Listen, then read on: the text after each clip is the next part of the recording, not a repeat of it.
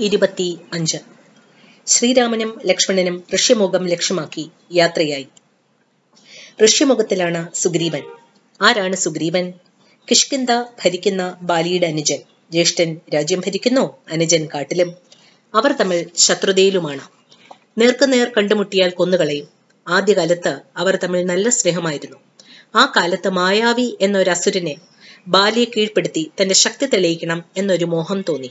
പർവതത്തെ എടുത്ത് പാലാഴി കടഞ്ഞവനാണ് ബാലി. അത്രയ്ക്കും ബലവാൻ. ആ ബാലിയെ തോൽപ്പിച്ചാലോ? എന്ത് കീർത്തിയായിരിക്കും?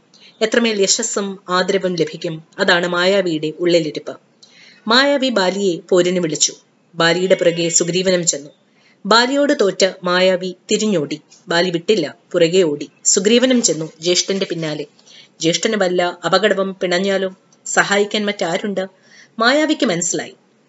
ബാലി വിടുന്ന ലക്ഷണമില്ല. അവൻ ഓടി ഒരു ഗുഹയ്ക്കകത്ത് കയറി. ബാലി കൂടെ വന്ന സുഗ്രീവനോട് പറഞ്ഞു പുറത്ത് നീ കാവൽ നിൽക്കണം. ഗുഹയ്ക്കുള്ളിൽ കയറാൻ പോവുകയാണ് ഞാൻ. ഗുഹയിൽ നിന്ന് പാലൊഴുകി വന്നാൽ അസുരൻ ചത്തതായി കരുതണം. അല്ല ചോരയാണ് ഒഴുകി വരുന്നതെങ്കിലോ ബാലി മരിച്ചതായി കരുതണം. എന്നാലും അസുരൻ രക്ഷപ്പെടരുത്. ഗുഹ വലിയ കല്ല് വെച്ച് അടച്ചു കളയണം. എന്നിട്ട് കിഷ്കന്തയിലേക്ക് മടങ്ങിക്കൊള്ളണം. രാജാവായി രാജ്യം ഭരിക്കുകയും വേണം. പറഞ്ഞ പോലെ സുഗ്രീവൻ പുറത്ത് കാത്തുനിന്നു. ഒരു മാസം നീണ്ട യുദ്ധം. ആരും ആരും ജയിക്കാതെ അതങ്ങനെ നീളുകയാണ്. അപ്പോഴതാ ഗുഹാമുഖത്ത് ചോര ഒലിച്ചിറങ്ങുന്നു. സുഗ്രീവന് വലിയ ദുഃഖം തോന്നി. മഹാബലവാനായ ജ്യേഷ്ഠൻ മരിച്ചുപോയി. കഷ്ടം. ജ്യേഷ്ഠൻ പറഞ്ഞ പ്രകാരം ഗുഹയുടെ വാതിൽ വലിയ കല്ലുകൊണ്ട് അടച്ചു. കിഷ്കിന്ത്യയിലെ രാജാവായി ബാലിയുടെ ഭാര്യയെ വേണ്ട പോലും സംരക്ഷിക്കുകയും ചെയ്തു. സത്യത്തിൽ ബാലി മരിച്ചിരുന്നില്ല. അത് മായാവിയുടെ സൂത്രമായിരുന്നു. ഏതായാലും ബാലിയുടെ കയ്യിൽ കയ്യാൽ മരിക്കും. എന്നാൽ ചതിയാൽ ബാലിയെയും കൊല്ലാം. അതായിരുന്നു വിചാരം. മായ മായാബിയെ കൊന്ന ബാലി പുറത്തു വന്നപ്പോഴോ ഗുഹ അടച്ചിരിക്കുകയാണ്. ചോര വന്നത് ബാലി അറിഞ്ഞില്ല. സുഗ്രീവൻ മനഃപൂർവം തന്നെ കൊല്ലാൻ ശ്രമിച്ചു എന്ന ശങ്കയുണ്ടായി ബാലിക്ക്. ബാലി നേരെ ചെന്നു കിഷ്കിന്തയിലേക്ക് രാജാവായി വാഴുകയാണ് സുഗ്രീവൻ. ബാലി വരുന്നത് തന്നെ കൊല്ലാനാണെന്ന് മനസ്സിലാക്കി സുഗ്രീവൻ ഓടി. എവിടേക്ക്? ഋഷ്യമുഖത്തിലേക്ക്. എന്തിനാണ് ഋഷ്യമുഖത്തിലേക്ക് തന്നെ ഓടിയത്? അവിടെ ബാലിക്ക് വരാൻ സാധിക്കുകയില്ല.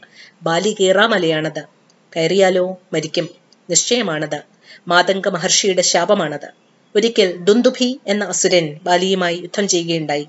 പോത്തിന്റെ രൂപമെടുത്തിട്ടാണ് അസുരൻ യുദ്ധത്തിന് വന്നത്.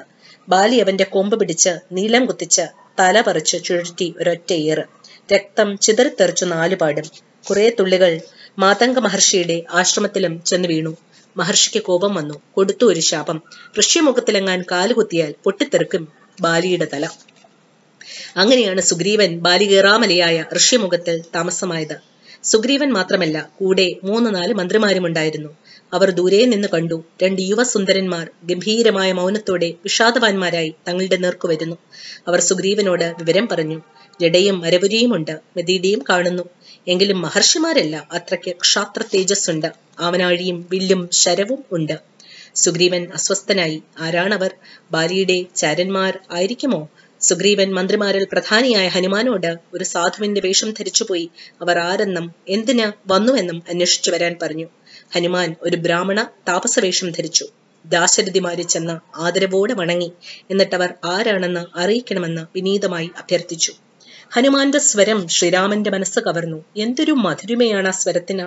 നല്ല സ്വരശുദ്ധി ഊർജസ്വലത മധ്യസ്വരത്തിൽ താളം തെറ്റാതെയുള്ള സംസാരം വാളോങ്ങി നിൽക്കുന്ന ശത്രു പോലും കേട്ട് ആനന്ദിച്ചു പോകുന്ന ഭാഷ. അവരെ സംബന്ധിച്ച എല്ലാ വിവരങ്ങളും രാമലക്ഷ്മണന്മാർ ഹനുമാനോട് തുറന്നു പറഞ്ഞു. സംശയം തീർന്ന ഹനുമാൻ അവരോട് എല്ലാം പറഞ്ഞു. ഹനുമാൻ ഒന്നുകൂടി പറഞ്ഞു ശ്രീരാമൻ സുഗ്രീവനുമായി സഖ്യം ചെയ്യണം. ശ്രീരാമൻ ബാലിയെ വധിക്കണം സുഗ്രീവൻ പകരം സീതയെ തേടി കണ്ടുപിടിക്കും. മഹാബലവാനായ ഹനുമാൻ രാമലക്ഷ്മണന്മാരെ സ്വന്തം ചുമലിലേറ്റി സുഗ്രീവന്റെ അടുത്തേക്ക് നയിച്ചു. ഹനുമാൻ സുഗ്രീവനോട് പറഞ്ഞു ഭയപ്പെടേണ്ടതില്ല. ഈ വന്നിരിക്കുന്നവർ മനുഷ്യരല്ല. മനുഷ്യരായി അവ അവതരിച്ച ഈശ്വരനാണ്. നിങ്ങൾ സഖ്യം ചെയ്യണം. മംഗളമുണ്ടാകും. സുഗ്രീവൻ രാമന്റെ കരം ഗ്രഹിക്കുകയും അഗ്നിസാക്ഷിയായ സൗഹൃദം പ്രഖ്യാപിക്കുകയും ചെയ്തു. സുഗ്രീവൻ സീതയെ കണ്ടുപിടിക്കുന്ന കാര്യമേറ്റു. കുറേ ദിവസം മുൻപൊരു രാക്ഷസൻ ഒരു സ്ത്രീയെയും കൊണ്ട് ആകാശമാർഗം പോകുന്നത് കണ്ടിരുന്നു. ഒരുപക്ഷെ അത് സീതാദേവി ആയിരുന്നിരിക്കാം. പോകുമ്പോൾ സ്വന്തം ആഭരണങ്ങൾ ദേവി താഴത്തേക്കിടുകയുണ്ടായി രാമനെ വിളിച്ച് കരഞ്ഞുകൊണ്ടാണ് അത് ചെയ്തത്. ആ ആഭരണങ്ങൾ ഞാൻ കാണിച്ചു തരാം. അത്രയും കേട്ടപ്പോഴേ ശ്രീരാമന്റെ ഹൃദയം പിടയ്ക്കാൻ തുടങ്ങി. കണ്ണുകൾ സജലങ്ങളായി ആഭരണങ്ങൾ കണ്ടപ്പോഴോ സീതയെ വിളിച്ച് വിലപിക്കാൻ തുടങ്ങി. ആഭരണങ്ങൾ സീതയുടേത് തന്നെ. ലക്ഷ്മണനോടും ചോദിച്ചു. ഇവ സീതയെ സീതയുടേത് തന്നെയല്ലേ? നിസ്സഹായനായി കണ്ണുനീർ വാർത്തുകൊണ്ട് ലക്ഷ്മണൻ പറഞ്ഞതെന്തെന്നോ? ഈ തോൾ വളകൾ ദേവിയുടേതാണോ എന്നെനിക്കറിയുന്നില്ല. ജ്യേഷ്ഠ ഈ കുണ്ടലങ്ങളും ഞാൻ കണ്ടിട്ടില്ല. എന്നാൽ ഈ നൂപുരങ്ങൾ ദേവിയുടേത് തന്നെ. നിത്യവും പാദപൂജ ചെയ്യുമ്പോൾ ഞാനിവ കണ്ടിട്ടുണ്ട് എന്നായിരുന്നു.